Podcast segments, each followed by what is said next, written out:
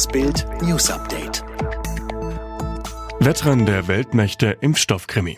Es ist ein Wettrennen der Weltmächte und ihrer Forscher. Rund um den Globus suchen Wissenschaftler fieberhaft nach einem Corona-Impfmittel und nach Lieferanten, die den Impfstoff in gewaltigen Mengen herstellen können.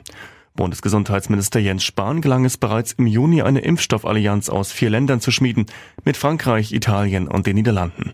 Spahns Erfolg, 400 Millionen Dosen eines Impfstoffs des britischen Unternehmens AstraZeneca wurden der Allianz zugesichert. Es wird mit weiteren Pharmaunternehmen verhandelt. Die Frage, wann wird geliefert?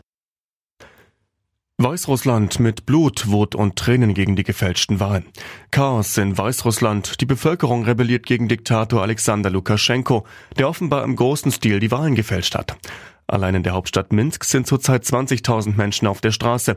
Maschinengewehrfeuer, gelber Rauch und Feuer im Zentrum von Minsk, Jagdszenen im ganzen Land, Gewaltorgien gegen friedliche Demonstranten, ein Todesopfer. Steht Weißrussland kurz vor dem Bürgerkrieg? Bild ist vor Ort. Tor und raus war das Harvards Abschiedsspiel. Bye bye Bayern. Jetzt findet die Europa League in Deutschland ohne Deutsche statt. Leverkusen scheitert im Viertelfinale beim Finalturnier in NRW an Inter Mailand, verliert in Düsseldorf 1 zu 2. Damit ist unser letzter Teilnehmer raus. Zuvor waren bereits Wolfsburg und Frankfurt im Achtelfinale rausgeflogen. Jonathan Tah beide Sohn.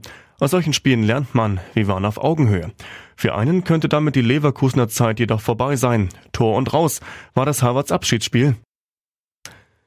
Bewaffneter am Weißen Haus. Secret Service holt Donald Trump aus Briefing. Sir, Sie müssen sofort rausgehen. Solche Momente fürchten alle amtierenden US-Präsidenten.